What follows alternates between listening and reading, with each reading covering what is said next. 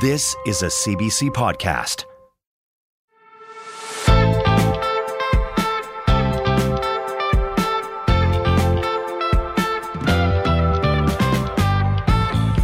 We've had violence, gunshots. A few years ago, we had a kidnapping, person beat up with a pipe last year. It's just the Wild West, and uh, anyone with a net and a light on their head and a bucket can go catch these things. These things are baby eels worth a lot of money. I'm Catherine Cullen, and this week on the House, inside the shocking battle over the tiny creatures. It's so bad, the federal government is ready to shut down the fishery. Plus, the picture is very dire. People are in a very, very desperate situation and, and they're doing desperate things to survive. It's becoming harder and harder to get supplies through to Gaza. Now, Canada is looking at dropping in aid by air. The minister in charge joins us from the Middle East. But first, two years of war. Ukraine's response to some Canadians questioning spending on the conflict. The House is now in session. I honestly don't know exactly what we've been doing, but I'm more on the side of doing more. Am I'm against Putin having more power. Absolutely. I don't think that we've actually lived up to the promises that we've made. I think that we talk a good game, but then we don't deliver. Basically, our Ministry of Defense is ill equipped to really look after themselves, let alone support potential allies like Ukraine. And yet, Ukraine desperately, desperately needs the support. I mean, it's too much. too much of a help. Other countries should help as well. I think it's uh, enough, but it's important because if uh, Ukraine goes down, Putin's going to invade everything else, all these other countries. So I'm all for it. I don't like the Trudeau government, but he, they're doing the right thing. On the streets of Calgary, lots of support for Ukraine, and polls show most people across the country also want to see Canada's help continue, though there is some concern about whether support could be softening. Today marks two years since Russia's full scale invasion of Ukraine and 10 years since it occupied and annexed Crimea. Hundreds of thousands of people have been killed or wounded in the struggle, and there is no clear end in sight. So, what more can Canada do? And should Ukraine worry about whether Canada's attention is wavering? Yulia Kovaliv is Ukraine's ambassador to Canada. I spoke to her on Friday. Ambassador, thank you very much for making time. Thank you for having me today.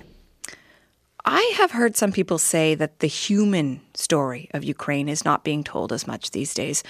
So I'd like to start by asking you when you think back to two years ago when the full scale invasion began, what is it that stands out the most for you? Personally, for me, the most standing is the, the message I got from a friend of mine early in the morning. It was around 5 a.m. in the morning. We woke up hearing uh, explosions near us, uh, but because it was in the middle of the night, we were trying to understand what is happening, and the message I got was just two words the word started.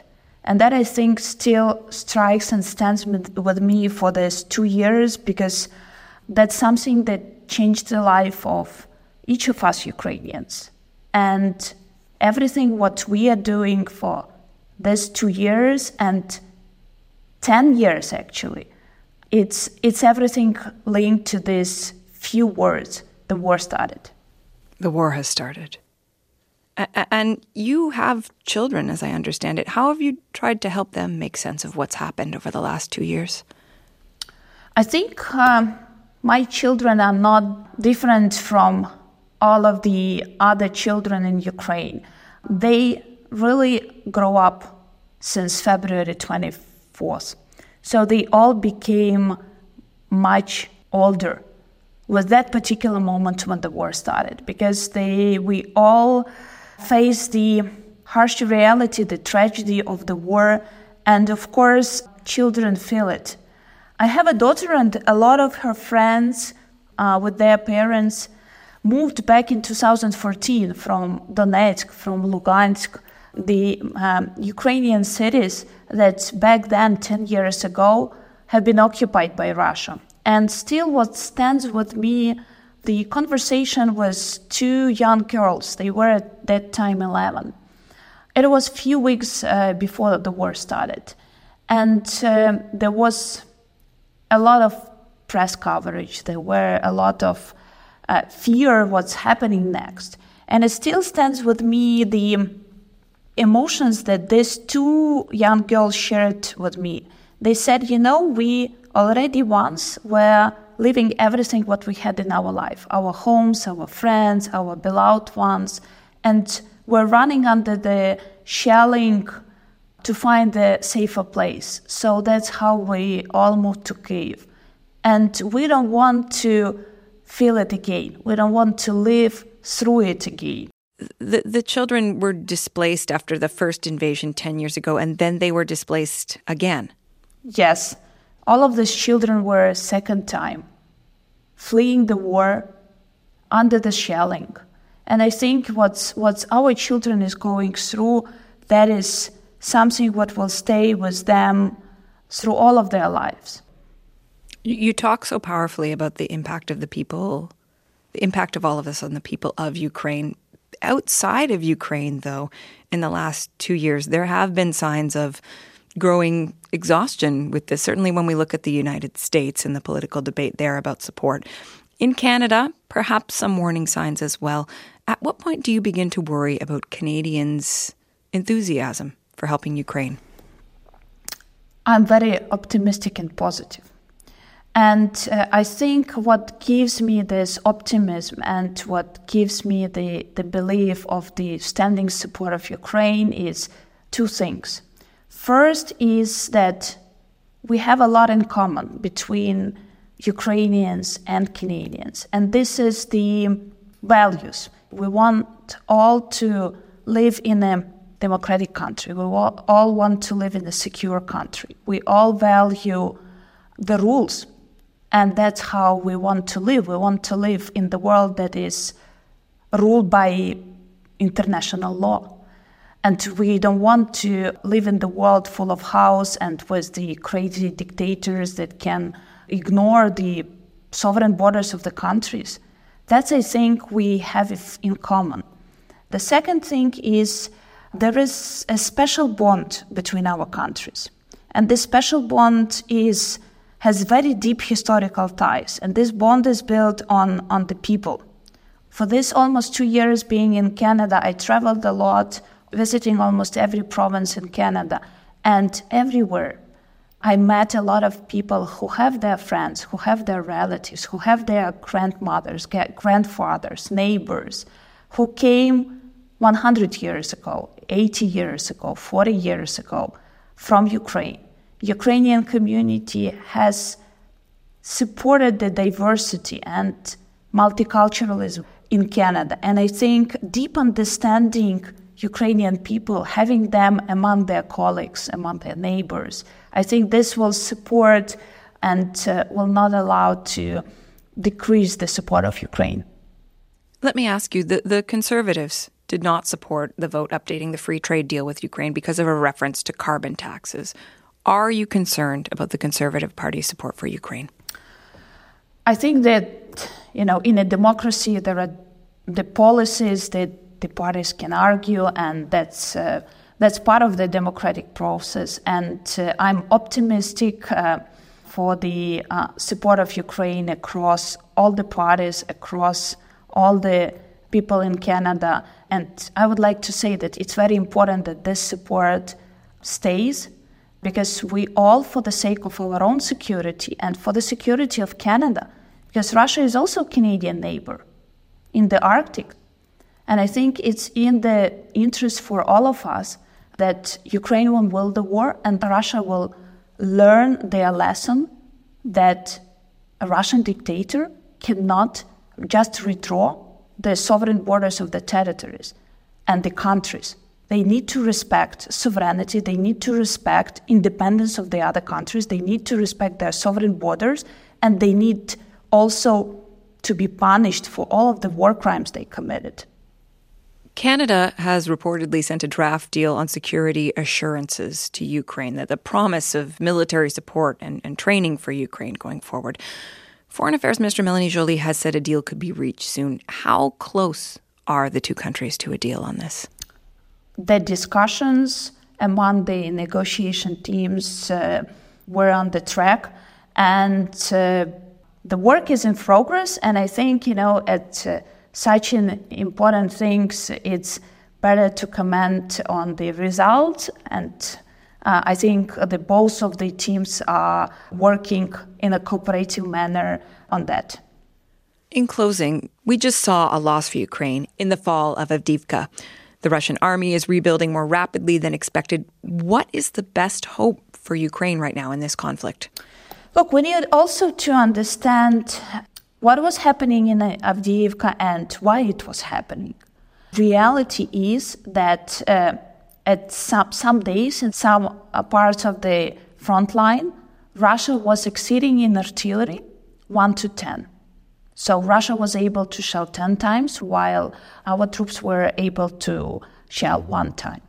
This means that now it is in the hands of both us and Ukraine, but Canada and other our partners to rapidly both deliver those weapons that have been promised to Ukraine, but also to provide us artillery, air defense, armored vehicles, and that is the way how we can jointly win this war. So we are doing our job on the front line, and we need your support, the support from Canada, the support of all NATO member countries to help us to defeat Russia. Ambassador, thank you for your time today. Thank you. Yulia Kovaliv is Ukraine's ambassador to Canada.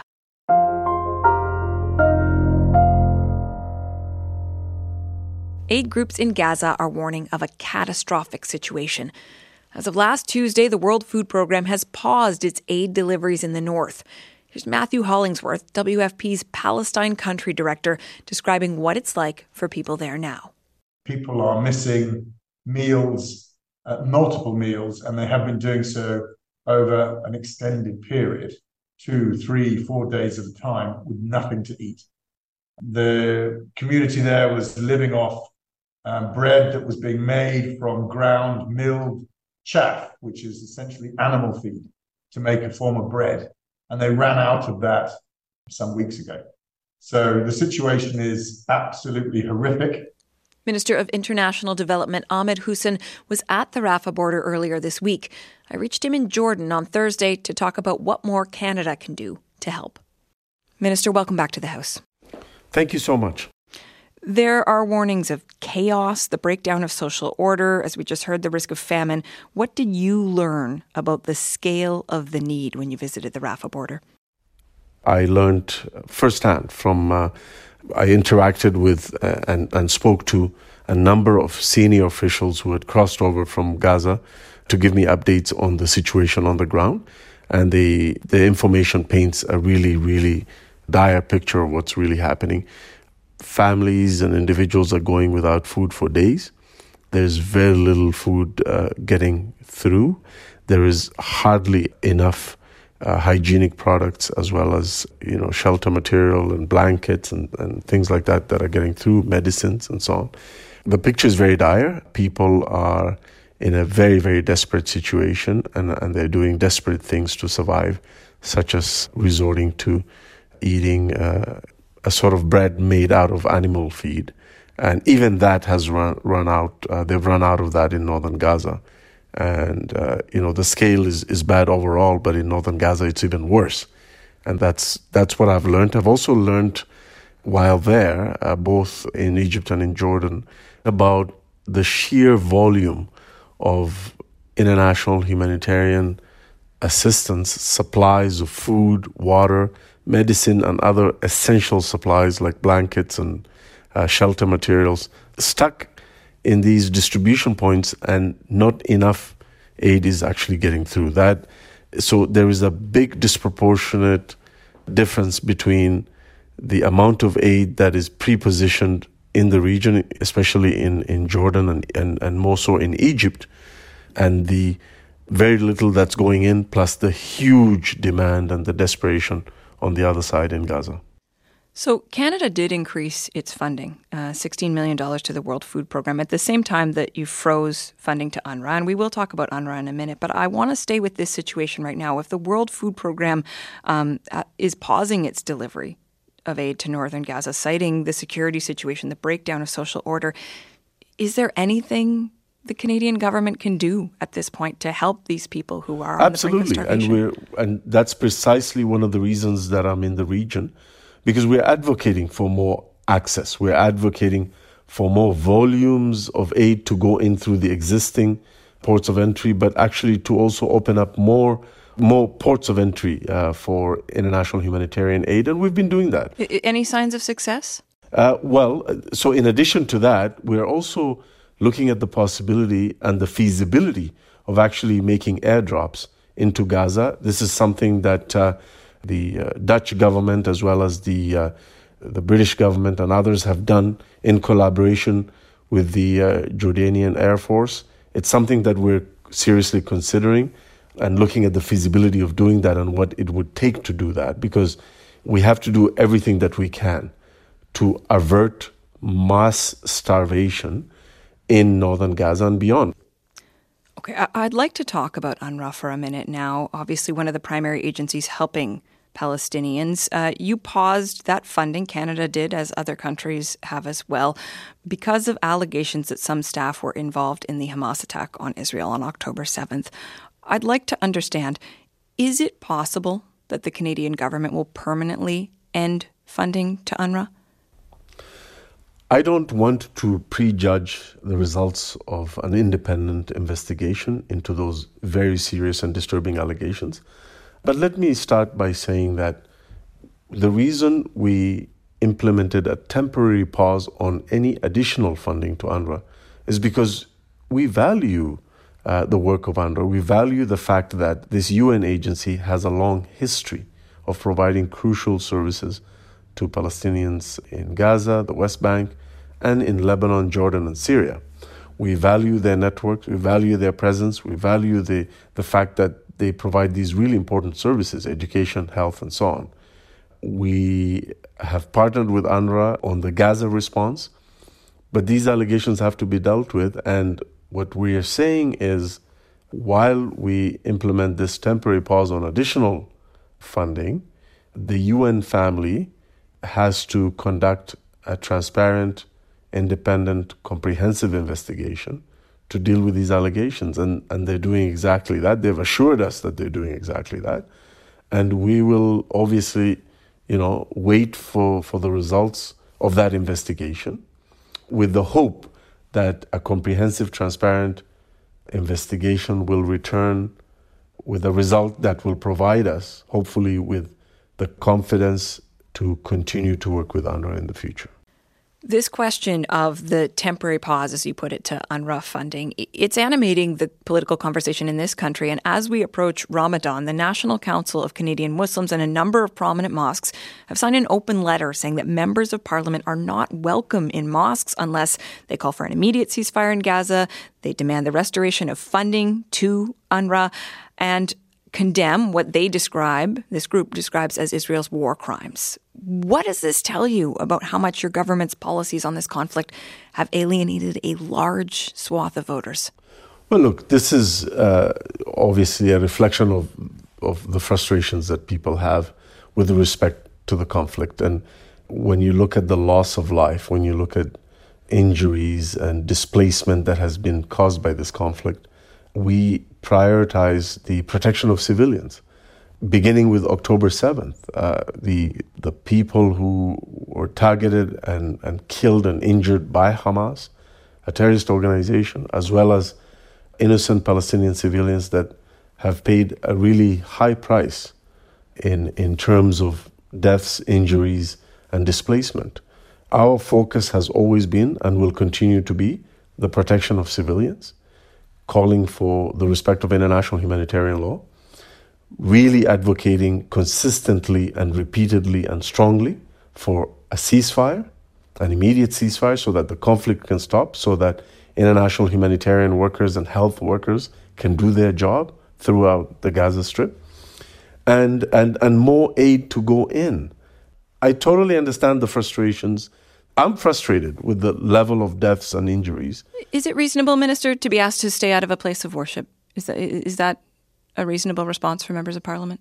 Look, I mean, I, am not too, I, you know, I, people are frustrated and they'll make statements based on that frustration. I, I totally understand. What I want to sort of respond to to that is by saying, look, I'm frustrated as well, and and our government is frustrated with the level of deaths and injuries, and we're doing everything that we can, together with like-minded countries, to push for an immediate ceasefire and end to the to the conflict, so that more aid can go in, all the hostages can be released, making sure that you know there is freedom of movement for humanitarian workers and health workers so that we can, you know, do what we can to help those who are injured. I saw people who had been evacuated from Gaza who were being treated in Egypt, uh, men, women, and children who had lost limbs, who uh, were dealing with horrific injuries, uh, you know, and we know what's happening on the ground from uh,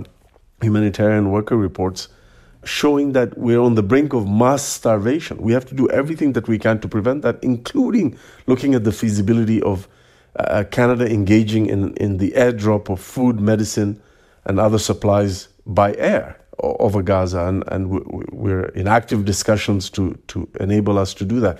And that's precisely the conversations that, that I've been having with the, uh, that I've had with Jordanian officials in Amman, Jordan. Thank you for your time today, Minister. Thank you. Ahmed Hussen is the Minister of International Development. We spoke with him on Thursday.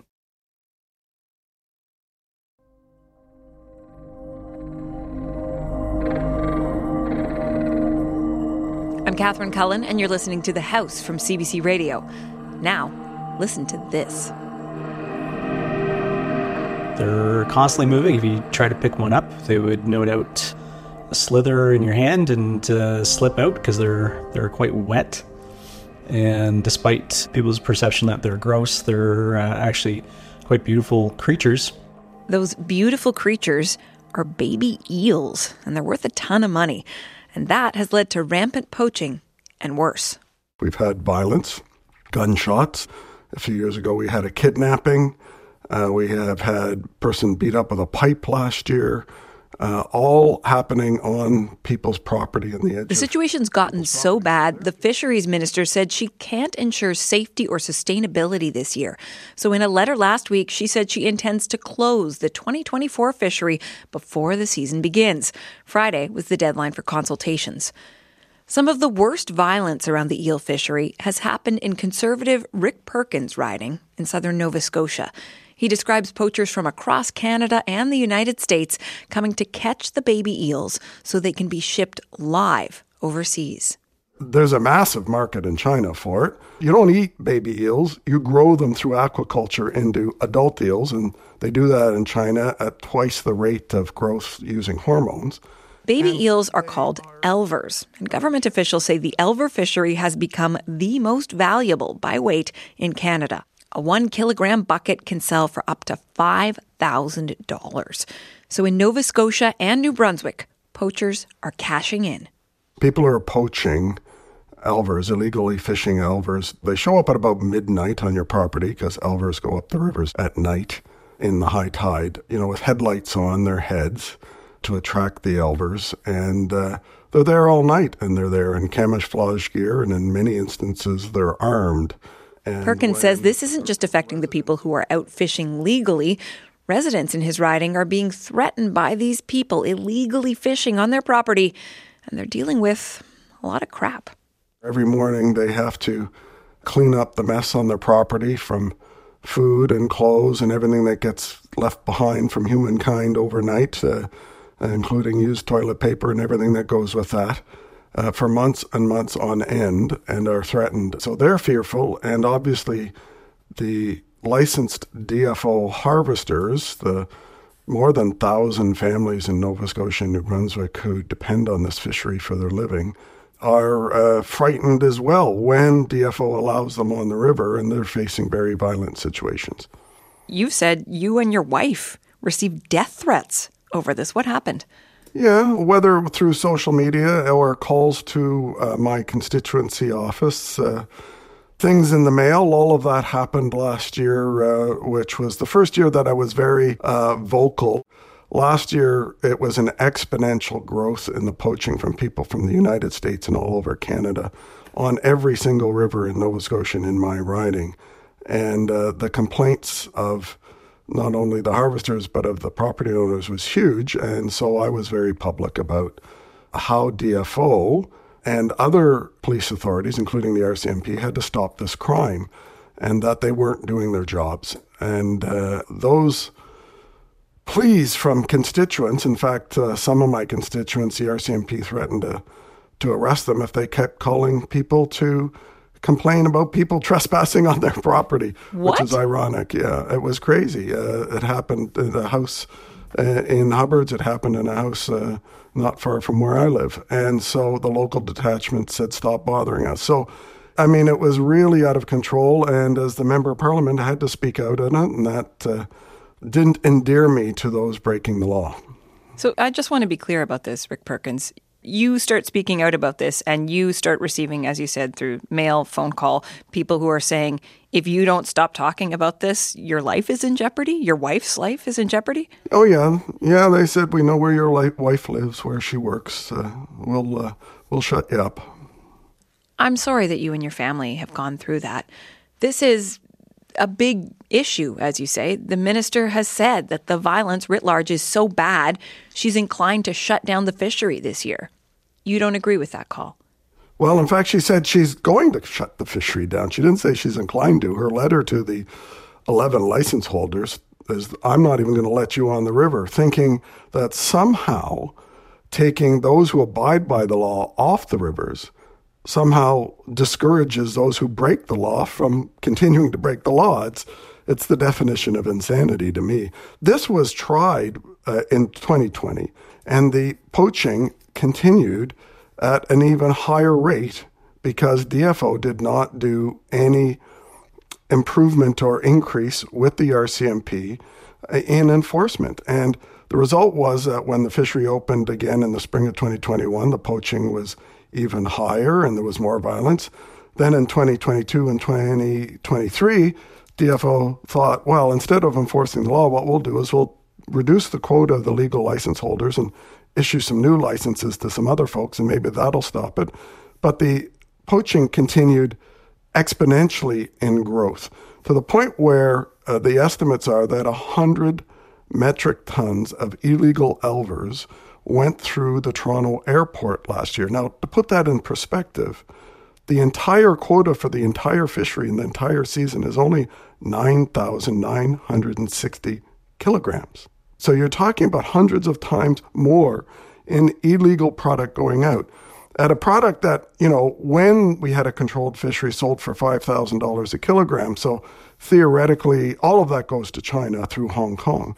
So theoretically, that's a half a billion dollars. Now, because the market is flooded by poaching, not even the poachers are getting that level of money anymore because, you know, supply and demand, the price has gone down because it's just the Wild West and uh, uh, anyone with a net and a light on their head and a bucket can go catch these things.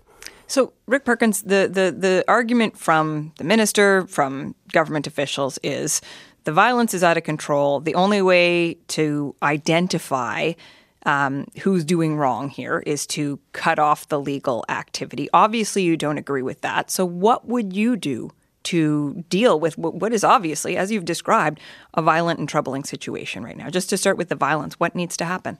Well, uh, they need to enforce the law and stop the crime. And you do that by picking a river at a time, uh, taking the full force of the police force that uh, DFO has a full police force. They're called Conservation and Protection C&P. You take the, all the resources you have in that, and you take all the resources with the RCMP. You arrest them all, and you seize their vehicles. And then next night, you pick another river and do the same thing. And soon enough, when everybody's losing their trucks, that'll that'll send a message across to everyone else. It's going to be very bad this year now that it's a free for all. And DFO has said in committee that they are not putting more assets into arresting people on the river. So, guess what's going to happen? More poachers, more illegal activity, and more lawlessness and more violence. Okay. We're going to leave the conversation there. Rick Perkins, thank you for your time today. Thank you. We did ask the Nova Scotia RCMP for comment on what Rick Perkins said about the lack of enforcement. They told us the RCMP does not have a role in enforcing the Fisheries Act. The RCMP responds to and investigates complaints of criminal activities that pose a threat to the safety of individuals or property. They also said they fully investigate any complaints of criminal activities they receive and encourage people to report any criminal activity to the police. So, where does all of this leave the people who are legally making a living off this industry? Matt Delong is a commercial elver fisher with Atlantic Elver Fishery. I started by asking him what it's like fishing for these tiny eels. We're, we're fishing all at night. So the uh, the evenings can be quite calm and quite beautiful, and the fish when they're moving upstream are super interesting to watch. At times, it's um, I mean, there's thousands, if not millions, of them, and uh, they they shimmer in the moonlight. Yeah, it can be quite uh, quite beautiful at times. We know that in the last few years there has been this surge of illegal activity. What have you seen? Well, um, the most noticeable thing that we've seen is uh, the exponential increase in the last year of the number of uh, uh, illegal harvesters. Uh, whereas in the past five years, we may have seen two, three extra people on on rivers on some nights. So last year there was 30, uh, upwards of 50 people, um, other than ourselves, on rivers. It's unnerving to say the least. I mean, we're we're outside um, at night uh, next to moving water. You know, I think a couple years ago we were out uh, wading in water at night, and it was minus 14 outside.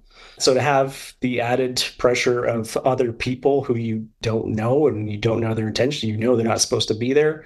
That adds certainly adds another dynamic, um, as well as to the incidents that have happened. You know, you know, there was a kidnapping three years ago where uh, vehicles boxed in another vehicle and illegal harvesters kidnapped um, another fisher. Why would they? Why would someone get kidnapped in this situation? Yeah, uh, so they were looking for they were looking for money. They're trying to get the fishers to take them to uh, their employer for money. Wow. So whenever you know you're in the middle of the night, whenever anybody else pulls up, it's always uh, you kind of have to be on your toes. Yeah, I mean, you laugh a bit, but it's it sounds like scary stuff. Yep. The, the fisheries minister is talking about shutting down the season. What would that mean for you? Well, for, for myself, um, we just moved to the area near our base of operations uh, a year ago. So, I mean, it's um, pretty expensive to, to move and build homes this this time. So losing you know a big chunk of our, our family income would be not great. Um, plus, to see the fishery uh, go from something that's been historically uh, very sustainable and uh, seemingly very well managed to being in chaos is uh, disheartening, and at the least, and and then uh, my wife works in this community as a family doctor, and uh, not to be too light about it, but it, she could work anywhere that could mean if we ever had to move for other kind of employment opportunities, then uh, be close to a thousand people here without a primary healthcare worker. You know, so there's just there's not only implications for the for the industry and the fishery itself. It's there's implications for the communities and families of the fishers that work in the industry. So at this point, do you have any hope for this season? It's pretty low. Obviously, I, would like it to happen, um, but uh, it's pretty, pretty low at this point. Okay. Matt, I really appreciate you taking the time to talk to us about this today. Yeah, you're welcome. Thanks for calling. And there could be more consequences if indeed the government does order the fishery closed this year. Some of the people out harvesting elvers are Indigenous. The Supreme Court ruled 25 years ago that First Nations have a treaty right to hunt and fish in pursuit of a moderate livelihood. It's known as the Marshall decision. Though the federal government can limit those rights for specific reasons like conservation. Michael McDonald is a Mi'kmaq lawyer and treaty fisheries manager for the Sipekne'katik First Nation, and he says the reasons for halting the fishery this year are not justified under the law. Any closure itself is going to impact and be a breach of the Marshall decision, of course, right? The, the federal government can infringe our rights if it's for either conservation or for public safety. However, when you look at either the conservation components or even the public safety components, those will not nullify a right. So the fact that the minister of fisheries is saying there's been a lot of violence, I am inclined because of that to shut down the Elver fishery.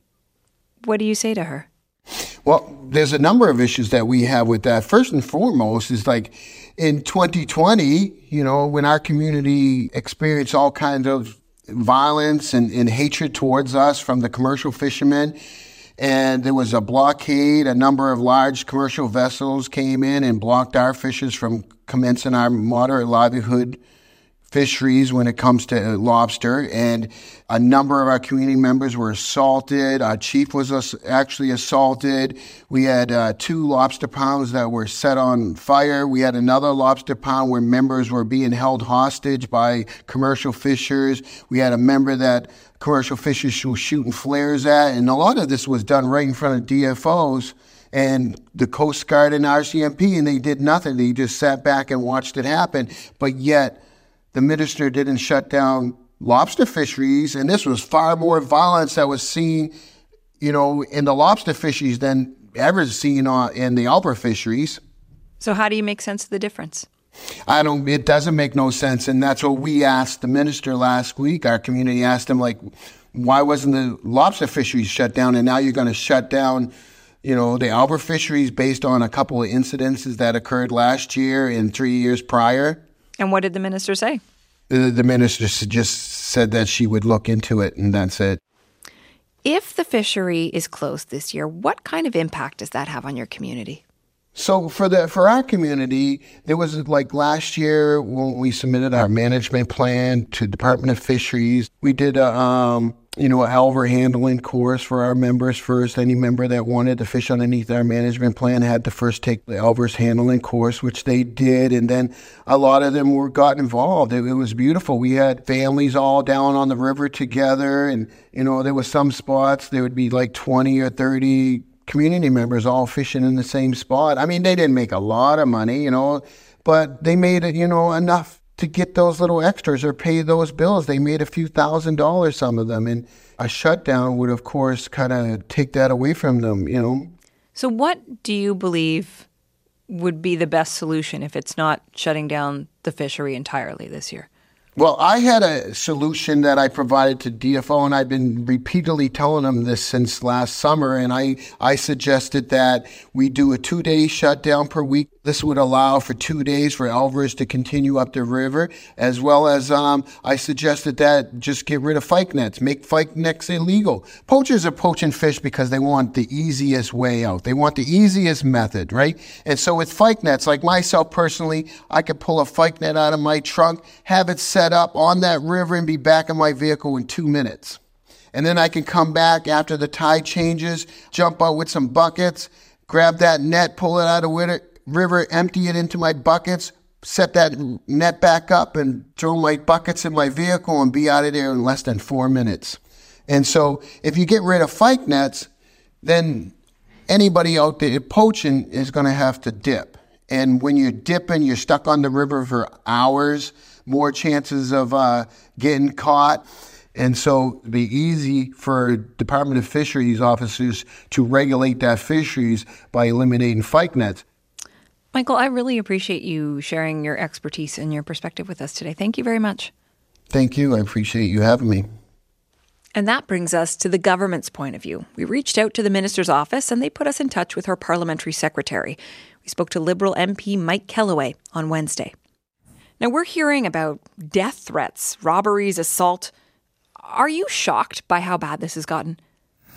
Uh, last year, to be honest with you, Catherine, um, being a Nova Scotian, living here in Cape Breton, I was shocked by the level of verbal, physical violence, the level of illegal activity, and This is why the minister last week put forward a letter to the license holders, uh, the Indigenous uh, license holders and non Indigenous, to basically let them know where her head was in terms of the coming season and the importance of having consultations over the next week, which will conclude on the 23rd.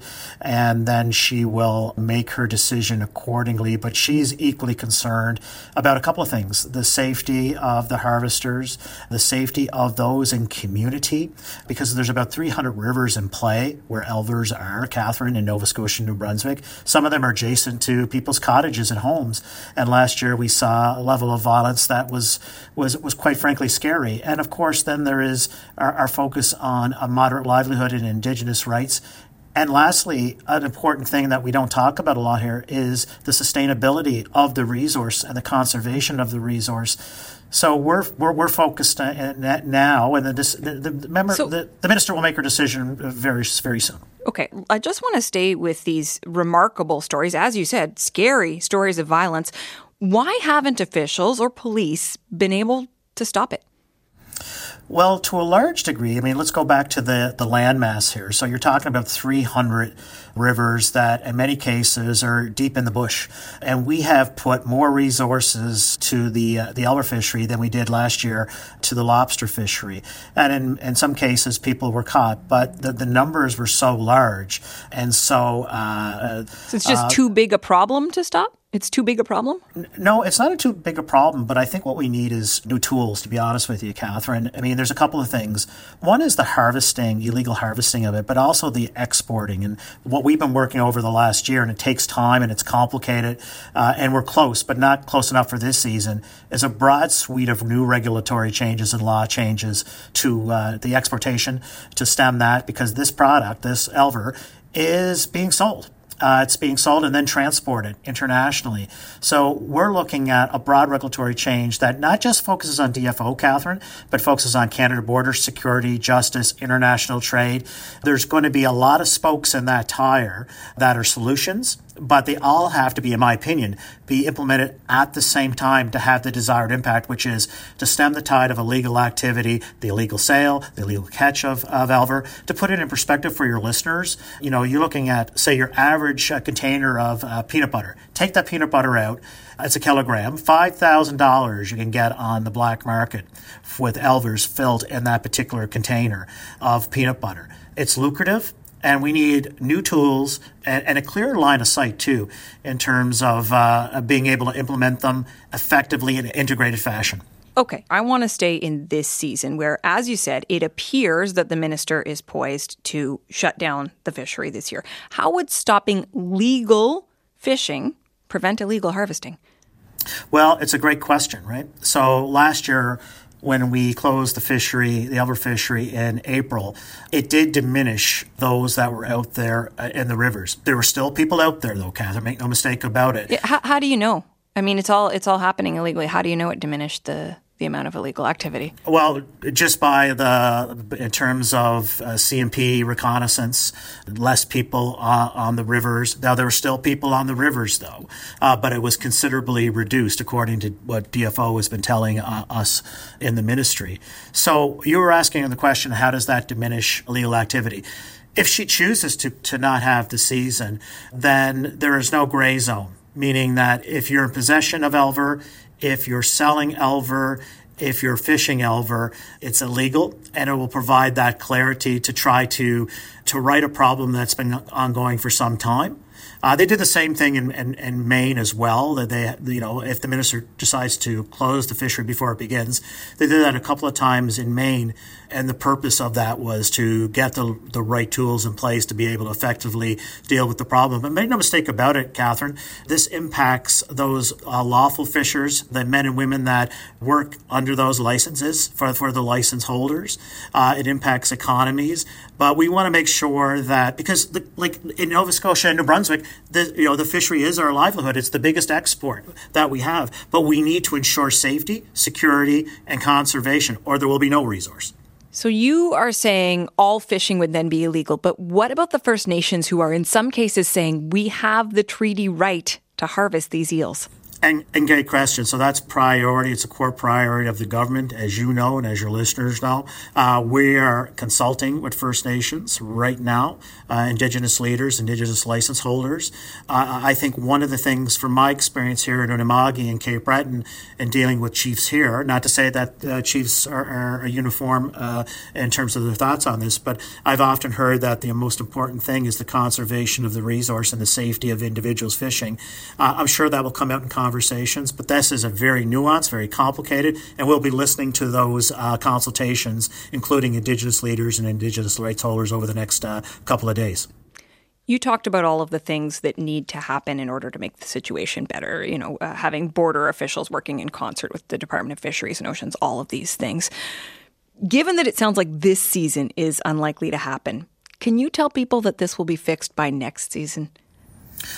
I personally believe that the regulations that we want to put in place, that we will consult with license holders too, by the way, will greatly impact this in a positive way in terms of uh, ensuring there's a fishery, ensuring that it is safe, secure, and conservation is the key. But like the Maine example, uh, Maine has a suite of regulatory changes that they've made. They still have a certain percentage, I'm not sure what that is, of illegal uh, fishery. But uh, I believe if with these regulatory changes, working with license holders, working with Indigenous license holders, Indigenous leadership, will be in a better, much better place. And it is, it does anger me that we have to come to this potential decision because, again, the unlawful activities of some impact those that are doing uh, their, their best to secure economic security for their families and for their communities. But we need to make sure that it's here for the long run. And I believe that those regulatory changes, those changes to laws that are complicated, that just don't happen overnight, but once they're there, I think we'll be in a much better place than we are now, Catherine. Okay, we're going to have to leave it there. Thank you very much for your time today. Thank you, Catherine. Liberal MP Mike Kelloway is the Parliamentary Secretary to the Minister of Fisheries and Oceans.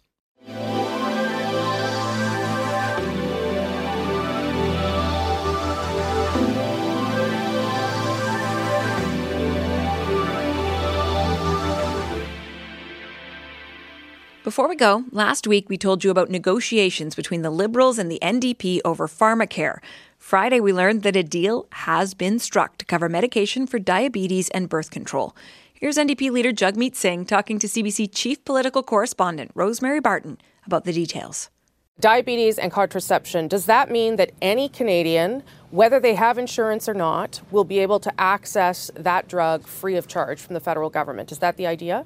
Yes, it's very much like the, the system that's actually uh, been rolled out in BC, for example, for contraceptives. It covers a wide class of contraceptives, including IUDs, prescription contraceptives, and the emergency contraceptives that people take. That's all covered. You go into a pharmacy yep. with your prescription, and it is covered in BC. That is the same model of what we're looking to achieve across the country single payer, public okay. for contraceptives and for diabetes medication. So, so it'd cover a wide range of yeah. insulin yeah. and other medication that people need for diabetes. So it's not like the dental care where if you have insurance, you have to stick with your insurance. This is everybody gets it, doesn't matter what your situation is. Yeah, this is universal the okay. way it should be for pharmacare, the way the experts have recommended, the countless commissions that were done, sure. the Hoskins report. Uh, what people have said is the best way for us to move forward is to make sure no one has to worry about the cost. You go into a pharmacy and your medication is covered. We're going to get that done for diabetes and for, for contraception that's going to be life changing for a lot of people. So let's talk about then what you've what you've managed to achieve in terms of the legislation sure. and what the legislation has committed to because the liberals have made it clear that a they can't afford universal single payer pharmacare and b they just don't want to do it because it's too pricey. So what what have they agreed to in terms of next steps? So we have got uh, confirmation uh, in the legislation of language on single payer specifically, single payer universal public. We've got commitments to language specifically that reference the Canada Health Act. And the Canada Health Act is very important because the principles in the Canada Health Act are very much in line with the single payer universal. So we've got that commitment in the legislation, and like you've mentioned, and like I've mentioned, beyond the actual legislation, we now have concrete commitments on two classes of drugs to be covered using a single payer model. So we're showing that not only do we have the legislation, but we're actually getting it done so that people, young women that have to take uh, contraceptives for various reasons, That's no longer going to be a cost you have to worry about every Mm-hmm. month. That's going to be covered.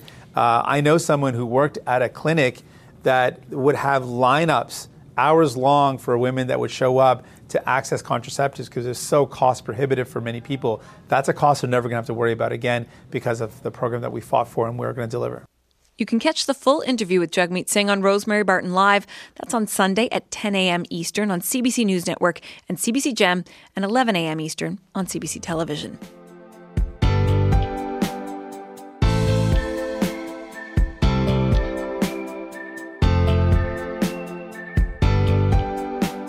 Okay, that is it for us.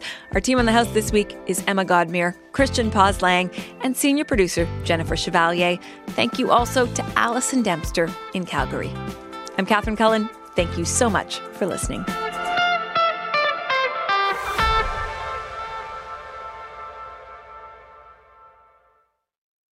For more CBC podcasts, go to cbc.ca slash podcasts.